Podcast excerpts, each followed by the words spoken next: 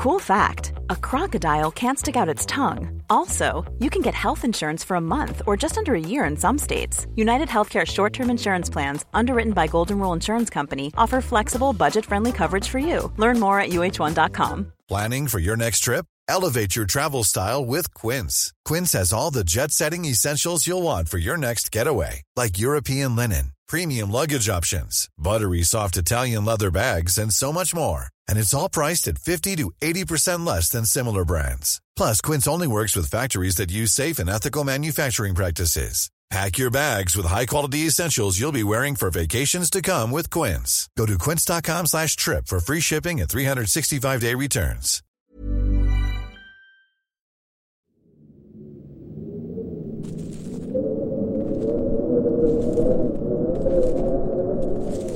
The lure of the ice is a strange and powerful thing. American explorer Robert Peary. Explorers call it the Great White Silence, the most remote and unforgiving place on Earth, Antarctica.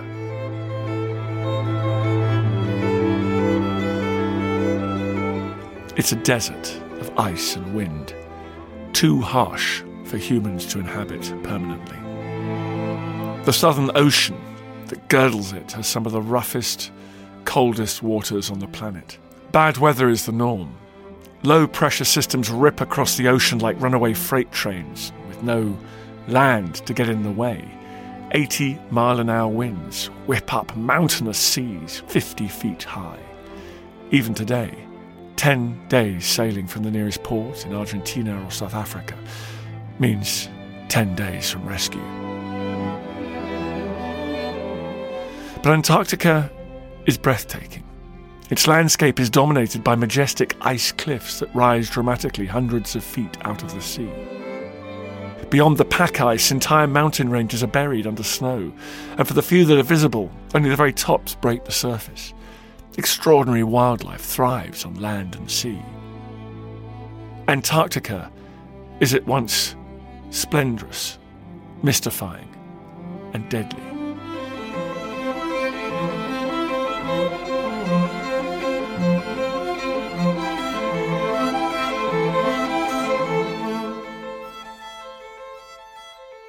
At the turn of the 20th century, European explorers were desperate to conquer this magnificent continent, including the blue eyed Irish born Ernest Shackleton. The expedition leader, Sir Ernest Shackleton, is an ambitious 40 year old Anglo Irishman. Anybody who ever met him saw that this was someone who was going to get on with people. Oh, Shackleton, as I say, he was a, a human being capable of beating misery. He had a huge amount of energy. He was full of enterprise. He was very good natured. He is known for his way of drawing men to him and for his ability to get out of tight situations. In late 1914, the charismatic, brilliant, controversial explorer Ernest Shackleton led 27 men on a voyage to cross the Antarctic from coast to coast via the South Pole. What he'd hoped would be his triumph turned into a two year nightmare of hardship and catastrophe when their vessel, the Endurance, was crushed in the Weddell Sea pack ice and sunk. Stranded with no ship, no contact with the outside world, and limited supplies, it would be up to the men to find their own way out of Antarctica. As you listen to this, me and Team History Hit are on our way down to the Weddell Sea, joining the expedition mounted by the Falklands Maritime Heritage Trust to the place where we believe the Endurance lies on the seafloor. If we find it, it'll be the greatest underwater discovery since the Titanic so get ready. Dan Snow's History Hit podcast is the exclusive place to follow in real time the search for the lost Endurance shipwreck in Antarctica. To kick off, we're bringing you a special three part series that tells the incredible story of the Endurance expedition, of the too often overlooked legends like Captain Frank Worsley and explorer Tom Crean, and of course, their heroic, flawed, fascinating leader, the man they called the boss, who vowed to bring every one of them back alive, whatever it took. I'm Dan Snow, and this is Endurance 22.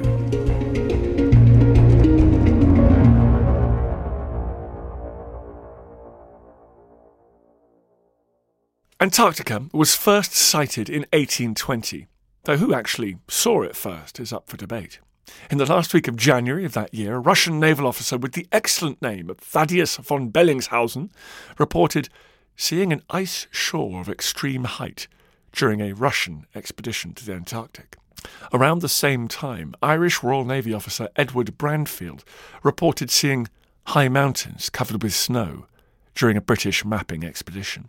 Soon after, Scottish whaler James Weddell took his ships into the sea that now bears his name, and a number of explorers circumnavigated the icy continent in the years that followed. But it was in 1899 when the first explorer, a Norwegian called Karsten Borchgrevink, with a British crew, spent the first winter on the Antarctic mainland. It was the first expedition in what would become known as the heroic age of Antarctic exploration, an age that captured the imaginations of the public, the press, and one Ernest Shackleton. Ernest Henry Shackleton was born into an Anglo Irish family. His father Henry was born at the height of the Great Famine in 1847. He was 25 when he married Sophia Gavan. Together they had 10 children, including Ernest, who was their second. He was born on the 15th of February 1874 in Kilkea, the sweeping Wicklow Mountains in the distance. The family moved to England, where they settled in Sydenham in South London when Ernest was 10. He was homeschooled until he was 11, and when he did make it to school, he was bullied for his Irish accent. He was a poor student and got into fights. Twenty years later, when he was invited back to that school to present awards, he quipped that it was the closest he'd ever gotten to a prize. He often played truant and once convinced a gang of friends to go to the London docks to sign on as seafarers. Convincing no one of their age, they were told to go back home. Meanwhile, at home, his father, Henry Shackleton, tried to pass on two things to his children poetry and teetotalism. He made the kids sing solemn songs outside pubs about the evils of drink. Unsurprisingly, Ernest took to poetry more. In fact, he loved it. It said he could memorize it by the yard. His favourite was Browning's prospice, a Latin word meaning to look forward. Fittingly, his favourite line is, I was ever a fighter, so one fight more. Decades later, when he was stranded in the Antarctic ice, facing a truly hopeless situation, he turned to the poetry he'd brought with him on board Endurance. In the end, most of his books in his cabin library were lost when Endurance finally went down, apart from a framed copy of Rudyard Kipling's If. He took that with him when he departed Endurance for the last time. Shackleton loved reading in general. The adventure he found in the pages set him on course to become one of the greatest explorers of the 20th century. As a boy, he was particularly obsessed with 20,000 Leagues Under the Sea, Jules Verne's epic novel that sees a marine biologist and his servant on a hunt for a mysterious sea monster, only to discover it is no monster, but a highly advanced submarine captained by the elusive Nemo. The three companions go on to explore a vast and wondrous undersea world. Later in life, Shackleton would refer to himself as Nemo. Enamoured with the ocean, a teenage Shackleton was desperate to leave home, but the family couldn't afford to send him to the Britannia Naval College. Unsure if his son was serious, or if this was just a boyish whim, Henry Shackleton sent him on a trial sea voyage with the North Western Shipping Company. He was 16. He loved it, and at Easter 1890, Ernest Shackleton left school and went to Liverpool to join the Hoghton Tower, a 1600 ton clipper. At the end of April, he left the port city for a 20,000 mile trip around Cape Horn to the Pacific. At this point, he'd never spent more than a week away from home. The journey was hell. He was horribly seasick and shocked by the swearing and drunkenness of the other sailors. Around Cape Horn, the clipper battled ferocious winds and spars crashed to the deck, injuring the crew. He was lucky to escape unscathed. After picking up nitrates, kind of fertilizer, in Chile, the ship returned to England. A year and 40,000 miles later, he returned to Liverpool, hardened, experienced, and a smoker. He enrolled full time he caught dysentery in South America.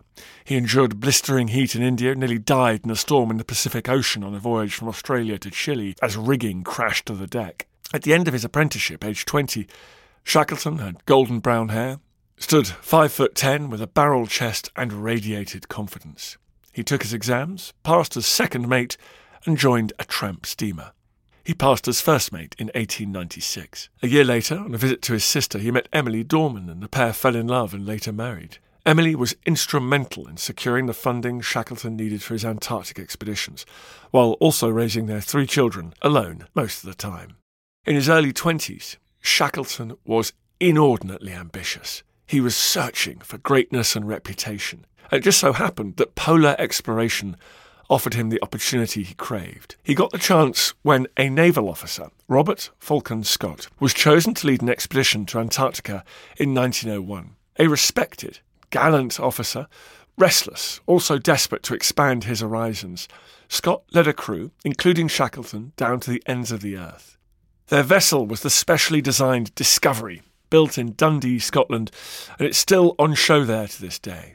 It was the moment Shackleton's life changed.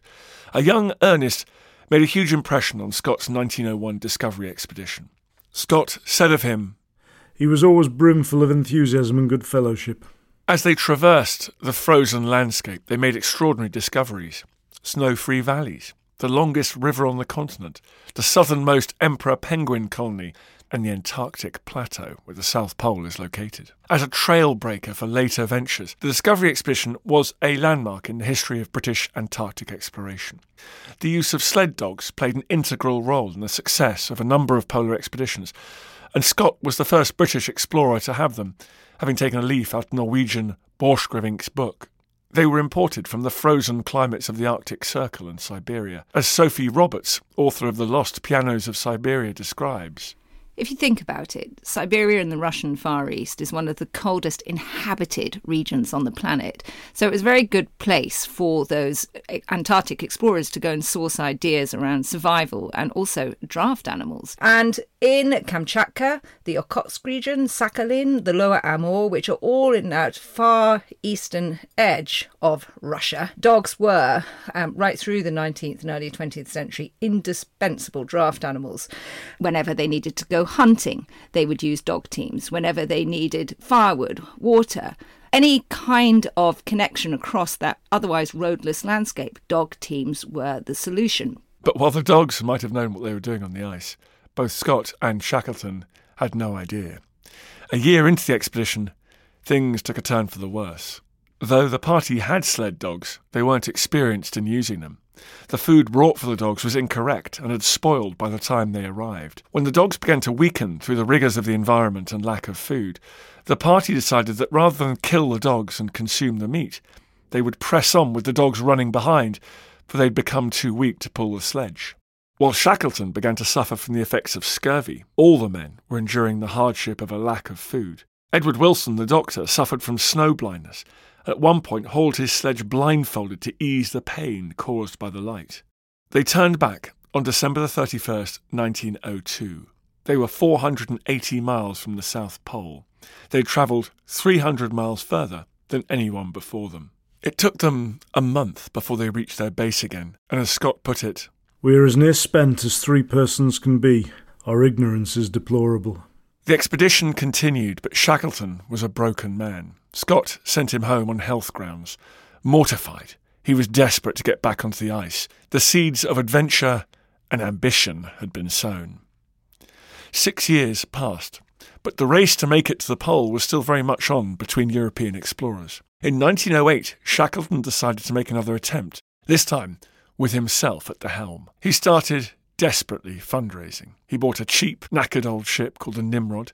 He borrowed money, made promises, and somehow got preparations underway, creditors nipping at his heels the entire time. The whole thing was mired by poor coordination. Scott said of it, Shackleton is the least experienced of our travellers, and he was never thorough in anything.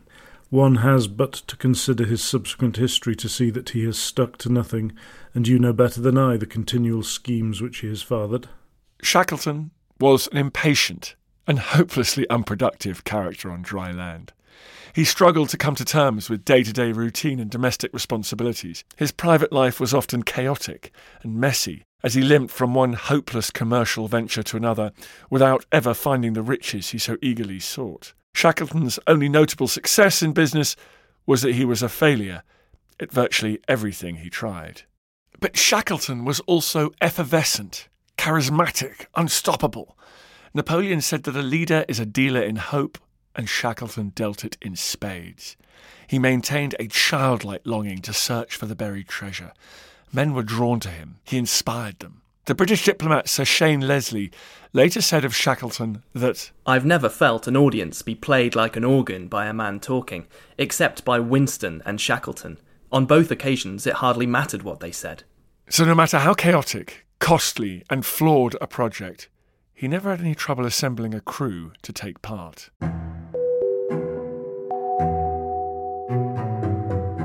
On August the 7th, 1907, the Nimrod set sail for the Antarctic with Shackleton in command. It was January the 14th, 1908, when the crew spotted their first iceberg. They anchored and disembarked onto the mainland, but instead of skis and dogs, they took ponies and even a newly invented motor car with them. It was chaos from the start. Ironically, the car kept overheating, breaking down, and getting stuck in the snow. The ponies were almost equally ill suited for the extreme conditions. They didn't fare well on the journey, and they were in poor condition when they arrived on the ice. One had been injured and had to be shot during the voyage, another was shot on arrival. The temperature was below minus 20 degrees centigrade, and the men suffered from prolonged hypothermia. Rations were short, and the team soon began to starve. Two more ponies were killed, and the men resorted to eating the pony maize. They existed at the absolute limit. On January the 9th, 1909, Ernest Shackleton, Frank Wild, Eric Marshall, and Jameson Adams battled blizzards to reach their furthest southern point, 97 miles from the pole. But Shackleton knew their time was running out. Their rations and their physical health deteriorating faster than they could move. A flag was planted, photos were taken, and they turned around to head for home.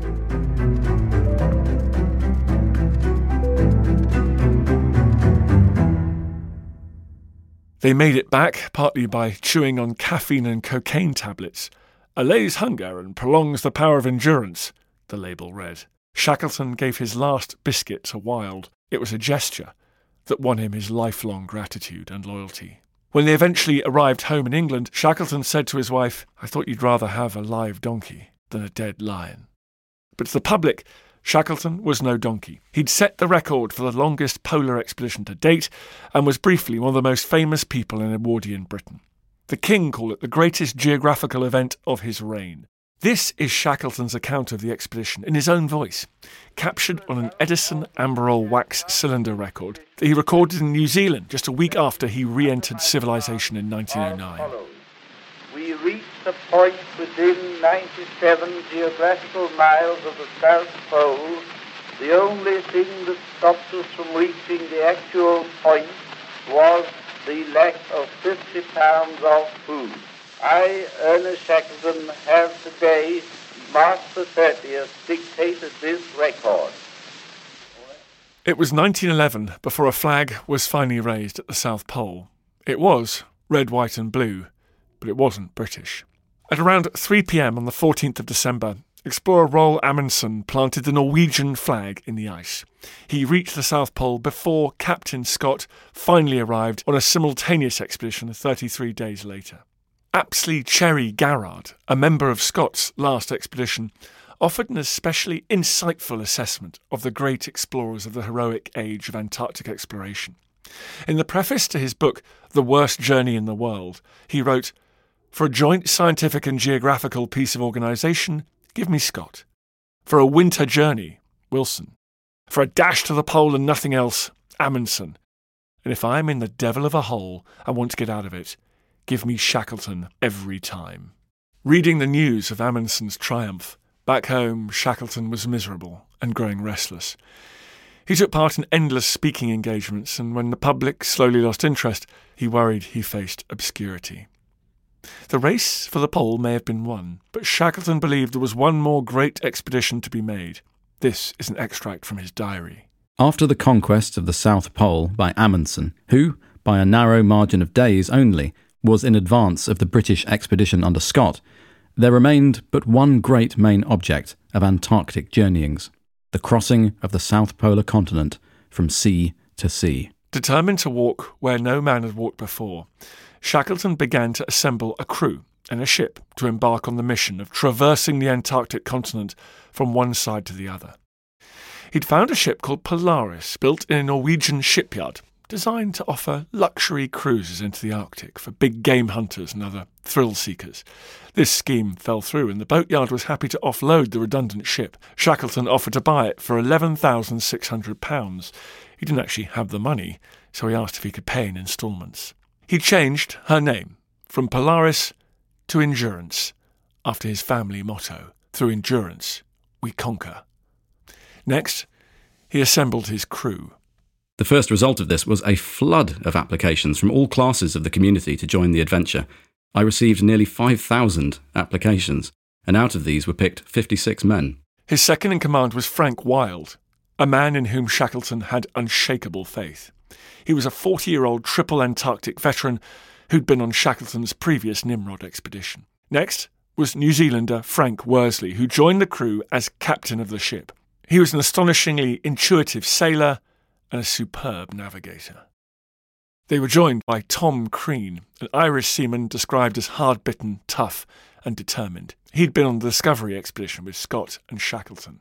At this time, there was a huge appetite from the British public for images of Antarctica.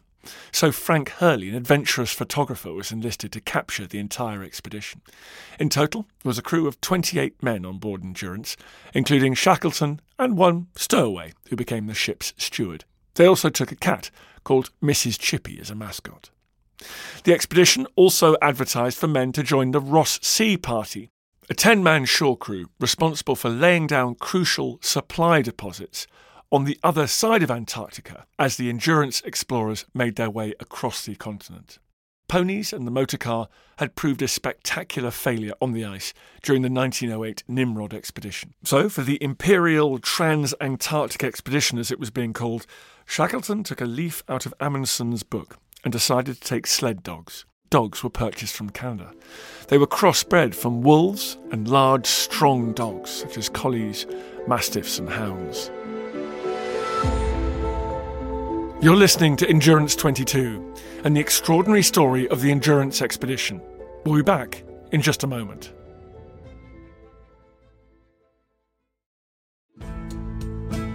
Have you ever wondered if those pointy medieval shoes gave you bunions? Would you be friends with someone who had leprosy in the Middle Ages?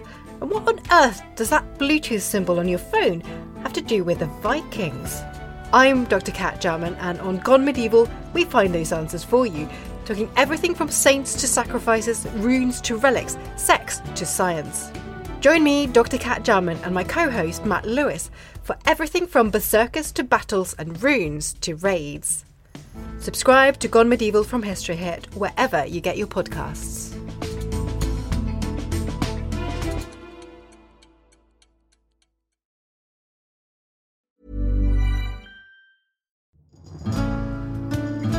I'm Professor Suzannah Lipscomb, and on Not Just the Tudors from History Hit, I'm looking for answers to the big questions about every aspect of life in the early modern period. Like, how did the memory of Anne Boleyn continue to influence the court of her daughter, Elizabeth I? How were fairies brought to life on the Elizabethan stage?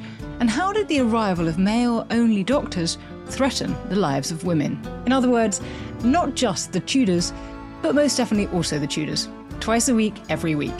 Subscribe now and follow me on Not Just the Tudors from History Hit, wherever you get your podcasts. Life is full of awesome what ifs, and some not so much, like unexpected medical costs. That's why United Healthcare provides Health Protector Guard fixed indemnity insurance plans to supplement your primary plan and help manage out of pocket costs. Learn more at uh1.com. Many of us have those stubborn pounds that seem impossible to lose, no matter how good we eat or how hard we work out. My solution is PlushCare.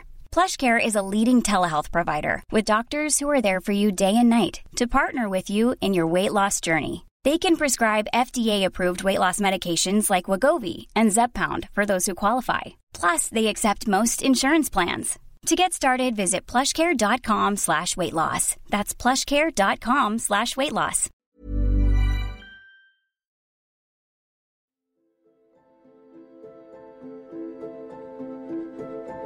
Stocked and manned, the Endurance, a three masted barkentine, sailed from Plymouth on the 6th of August 1914 and set course for Buenos Aires, Argentina, under Captain Frank Worsley's command.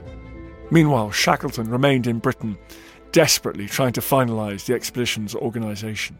Despite Britain's entry into the First World War just days before, the first Lord of the Admiralty, Winston Churchill, had given his personal approval for Shackleton to get underway. This was Endurance's first major voyage following its completion. Having been originally built for the ice, the crew did feel her hull was too rounded for the open ocean, and the trip across the Atlantic took more than two months. Not long after, Shackleton took a steamer to Buenos Aires and caught up with his expedition a few days after Endurance's arrival. The voyage out to Buenos Aires was uneventful, and on October the 26th, we sailed from that port for South Georgia, the most southerly outpost of the British Empire. Here, for a month, we were engaged in final preparations.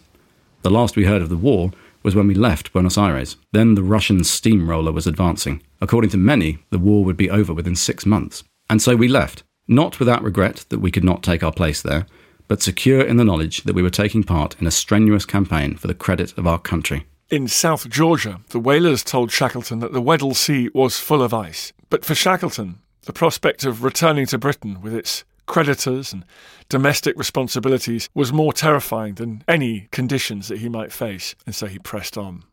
On the 5th of December 1914, they left South Georgia behind them. As they went south, conditions initially were calm. The northerly breeze had freshened during the night and had brought up a high following sea. The weather was hazy, and we passed two bergs, several growlers, and numerous lumps of ice. Staff and crew were settling down to the routine. Bird life was plentiful, and we noticed cape pigeons, whale birds, terns, mollymawks, nellies, sooty, and wandering albatrosses in the neighbourhood of the ship.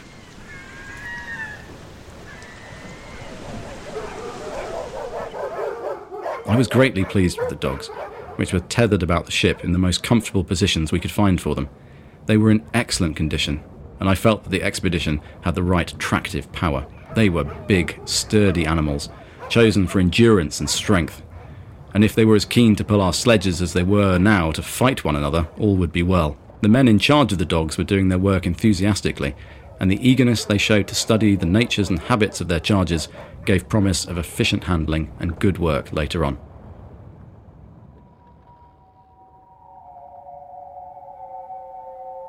But as they drew closer to Antarctica and entered the Weddell Sea, things became more dangerous.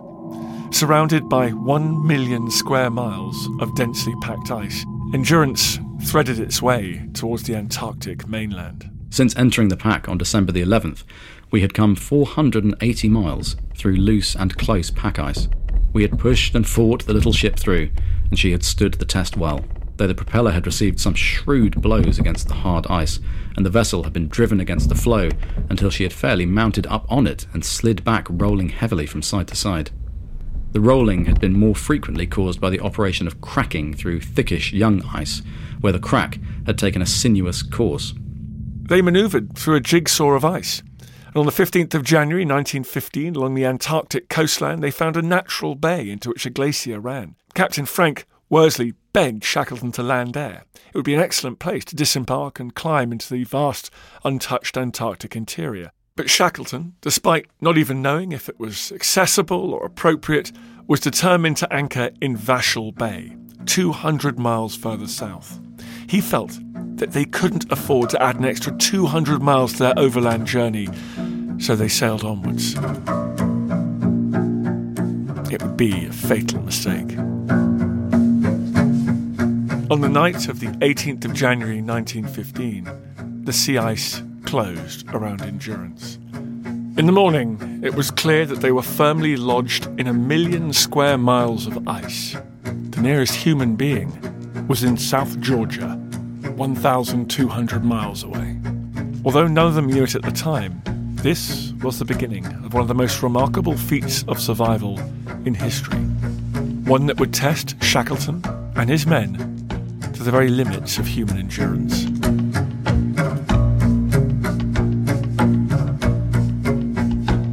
Be sure to subscribe to Dan Snow's History Hit podcast wherever you get your podcasts to get the next instalment of this epic story tomorrow. And don't forget to follow the link in the description of this podcast to go to History Hit TV, our digital history channel where you can listen to all these podcasts without the ads and access hundreds of hours of history documentaries. Accessible anywhere in the world. Two weeks free if you sign up today. I'm Dan Snow. This episode was produced by Mariana Des Forges and Shackleton's Diary was read by Dan Aspel. You've been listening to Endurance 22 from History Hit. Goodbye.